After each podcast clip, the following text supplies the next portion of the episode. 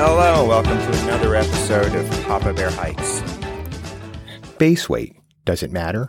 What does it mean? I recently was looking through some posts on a site that is for through hikers of a trail that I'm considering hiking in the next couple of years. And somebody posted the magic question What is the perfect base weight? I'm looking to hike this trail next July. Can anybody help me on this? And I sat back and said, Wow, I can't wait to see the responses to pour in on this, the opinions and the advice, and then the debates that will go on. However, I was pleasantly surprised after looking through 44 responses that the majority of people were in agreement that you need to find a base weight that's comfortable for you and that will keep you safe. And there may not be a perfect base weight.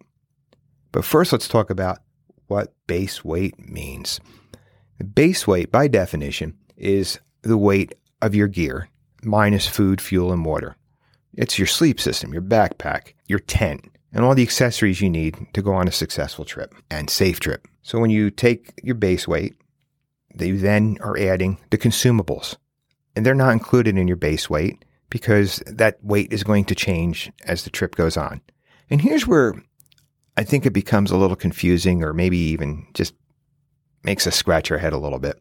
When we pack our gear, our non consumables into our pack, mine, for example, usually weighs anywhere from 10 to 12 pounds. It feels pretty good, doesn't feel too heavy. But by the time I add food, water, and fuel, it weighs much heavier. So if I'm taking my 10 pound pack, I add two liters of water because most backpackers are bringing no less than two liters of water. That's adding about four pounds. Then I add my food. And my food is anywhere from a pound and a half to two pounds, but for the case of this equation, we're going to say it's two pounds per day for a five day trip. I'd be looking at 10 pounds of food. And fuel, well, that's maybe about a half a pound. So we're not even going to count that because I use an isobutane stove and it's not very heavy. So I take my 10 pounds and add 14 pounds to it. And maybe with a few things I've missed here or there, a few ounces or whatever, we're just going to say maybe it's 25 pounds. I've more than doubled the weight. And yes, that weight will decrease as I hike and get to day five. But day one of the next stretch of my trip, it's shooting right back up. But there re- there's a reason why we look at base weight. We can't control the weight of water, obviously. Fuel, we can look at the, the stove we're using, the cook system we're using, and maybe switch from maybe using fuel to using uh, cold soaking, or maybe we're using liquid fuel and feel that isobutane might be a, a lighter way to go. But other than that, for the most part, we're not going to change that. Fuel is going to weigh what it weighs. And food, again, you can tinker your food choices a little bit here and there. You can find things that might weigh a little lighter than others but food is typically going to weigh about a pound and a half to two pounds a day, no matter how you try to to tweak it. It's pro- it's likely what you're going to come out with. So why look at base weight? Because looking at base weight allows us to examine the things that the weight won't change on, and maybe gear we're going to upgrade. We shouldn't stress about base weight. So let's start. Let me get that out there right away. It's not something you should be stressing out about. And of course, there's exceptions. If you put that pack on and you're just feeling, wow, this is just way too heavy, yeah, you better go through your gear. You better analyze what you're bringing with you because there's a good chance you pack too much. And then there's the old rule of thumb. Your pack shouldn't weigh more than 20% of your body weight. And that rule of thumb should be shouldn't should be used as your limit, your high limit. And the reason why we shouldn't be stressing out is gear costs a lot of money. And for some reason, the lighter the gear, the more it costs. If you're going to decide you're going to start backpacking and buy gear and say, I'm going to buy the lightest gear, you can easily spend $2,000. And there's no need to do that. You need to start with the gear you have, what's available to you, what you can borrow, and most importantly, what you're comfortable with, both physically and financially. Some examples of gear that personally comfortable with physically and financially would start with um, camp shoes. A lot of people not bring camp shoes. I bring them because I like my feet to be comfortable. First thing I do when I get into camp, before I set up my tent, before I drink any water, is I take my shoes off and slip into a pair of cheap plastic sandals, or on some trips, I'll bring my Crocs with me, but I want my feet to air out. I want them to be comfortable. A lot of times, if they're not wet from walking through puddles, they're wet from perspiration. So your feet need to air out. You need to let them dry. And it's just really good for your feet. But that's my opinion. Okay? Let's stick with this. I'm giving you my opinion. I'm not telling you what you should do because there are a lot of ultralighters out there that don't bring camp shoes with them and they are comfortable with that. I'm not comfortable with that. I need camp shoes so I can be comfortable. Another example if you tent or hammock, you're comfortable with that. Some people are comfortable with a tarp, pad versus mattress. Some people just bring closed foam sleeping pads. I'm going back to that this year.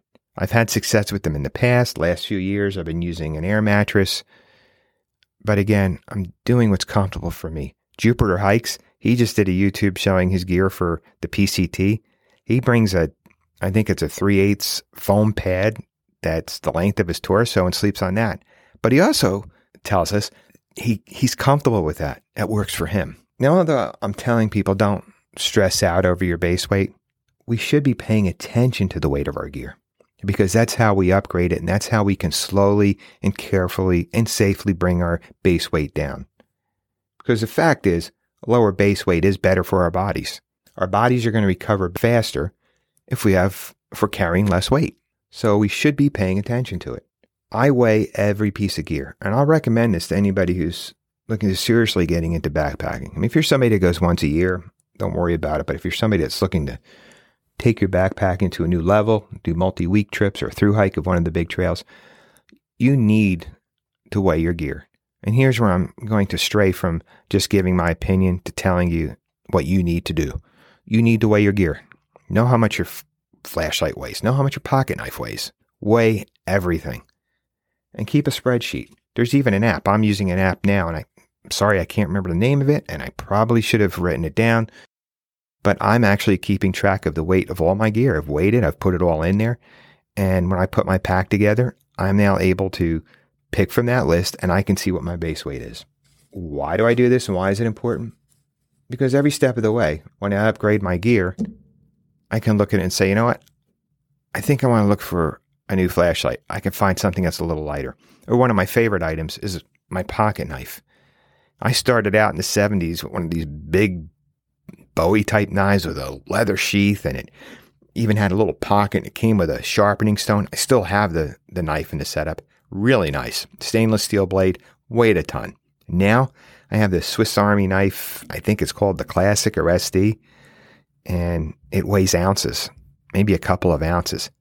It has what I need small blade, pair of scissors, nail file, toothpick, and tweezers. I realized a long time ago I don't need more than that. I didn't need a Leatherman. I don't need a multi tool. I don't need uh, the Swiss Army knife that has 120 things on it. It took me time to get there, but I kept weighing it. I met somebody that just brings an exacto knife with them, a small re- uh, retractable, disposable re- uh, exacto knife. They say, look, all I need to do is to cut some moleskin and occasionally open some packaging for my food. I don't need a knife. This is all I need. So when we're paying attention to the weight, when we're weighing our gear, that allows us, as we start the process of upgrading gear, to look at the weight. I'm going to buy a new tent. Tent I'm using weighs three pounds. Here's my budget.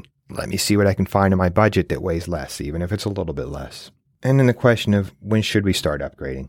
Well, I would say as soon as you're you feel you're all in on this, as soon as you feel like this is something you're committed to doing, or if you have a piece of gear that you say, "Wait, this is just this is just way too heavy it's time for me to find something lighter. The next step is after every trip, spread your gear out. This is something all these years later, I still do. I spread all my gear out and I go through it. And I ask myself, did I use it? Do I need it? Could I do better? Is there a lighter alternative? Now, there's certain gear that you absolutely need your rain gear. But there's a situation where you can look at it and say, wait a minute, when I'm ready to buy a new raincoat, or maybe I just want to buy a lighter raincoat. This is where I can save some, some weight. First aid kit is another one of those items. You need your first aid kit, something you need to have in there. But go through it. Do you need an all out group size first aid kit? I've met hikers that throw some moleskin, band aids, antiseptic, maybe some A&D ointment in a plastic bag and say, you know, this is all I really need. anything worse than this, I got to get off the trail. Maybe they'll have some ibuprofen in there, but that's about it. Again, not for everybody, but some people have a comfort level that allows them to do that. I would suggest find your comfort level. Hey, if you're comfortable with a big first aid kit, I'm not going to judge you. Again, I'm going to tell you if that's what you're comfortable with, if that's what gets you out here, then that's what you should be bringing with you. And as you upgrade, resist the need to break the bank. This is important. If you have your inexpensive tent, if you have a tent somebody loaned you, you have your tent from when you were younger, maybe you bought an inexpensive tent through Amazon or at a big box store, and you think, okay, I'm doing this, I'm committed to it, it's time for me to buy something better. Don't feel you need to go out and buy that five or six hundred dollar tent. Resist the urge or the need to do it. Hey, if you can afford it and have that kind of money to spend, fine, go ahead and do it. Many people don't have that convenience or maybe don't feel like they're ready to make that commitment. Find something that, as I said, it's not just physically comfortable for you, but financially comfortable. Because you can easily spend $2,000 on gear. If you gave me a blank check and said, okay, upgrade all your gear at once, I could easily get to $2,000. But sometimes it just comes down to looking for lighter alternatives. And you're not always going to find those on websites or in specialty outdoor stores. Sometimes you can find lighter alternatives even in dollar stores. I could probably do a whole episode on that. And we live in a day and age where many people go to YouTube to get information. And YouTube is a valuable resource. It's great. We can find a lot of information there. We can also find a lot of contradicting information there. We also need to keep need to keep in mind that some of these YouTubers receive their gear they're reviewing for free. So when they're telling you how great that $200 air mattress is, they might have received it for free. So don't feel like you need to go out and buy the $200 air mattress. The best ones out there are the most honest ones.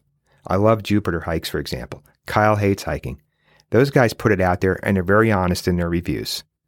And about and they they're very honest in the way that they talk about their gear and they let you know that this isn't for everybody. It's what works for them.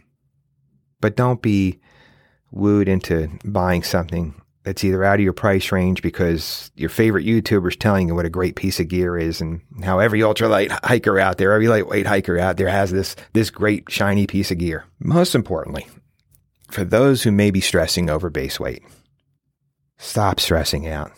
The most important thing is take that first step and get out on your first overnighter. Find something close to home. Look around for an experienced backpacker somebody you're friends with that maybe hasn't been out in a while and maybe says, okay, you know, I haven't done that in years. I'd love to get out and do some backpacking. Just get out there and do it.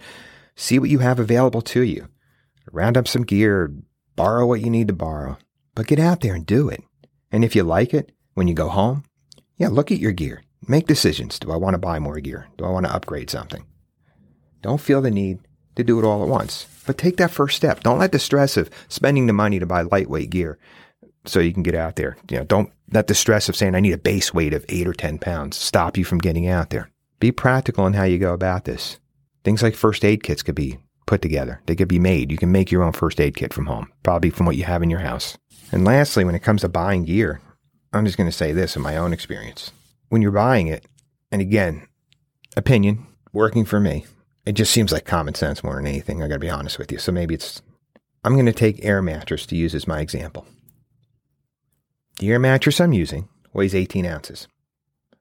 It's wider than most air mattresses, but it weighs 18 ounces. I paid $54 for it, and I've been using it for eight years. A lot of hiking, a lot of camping trips, because that goes back to when I was in Boy Scouts, used it on a lot of Boy Scout trips. Still using it. I've looked at lighter alternatives that are anywhere from four. One was 10 ounces lighter. I've looked at them. I'll be honest with you. And I was even tempted. Some of them cost anywhere from 150 to over $200. And what stops me is right there when I say, wait a minute, to save eight ounces, I'm going to spend $150 more for something that's not as wide, something that that that's four inches narrower than what I'm using. Not worth it. I stop myself and say, just, just not worth it. I hope this clarifies base weight and encourages you to get out there. Those of you who haven't done it yet, get out there and backpack. And for those of you who are stressing over your base weight, stop. Just get out and have some fun. Thanks for listening. If you haven't done so yet, go to our website, papabearhikes.com. Listen to past episodes. Check us out on social media. Go to our YouTube channel, Martin Outside. All those links are there.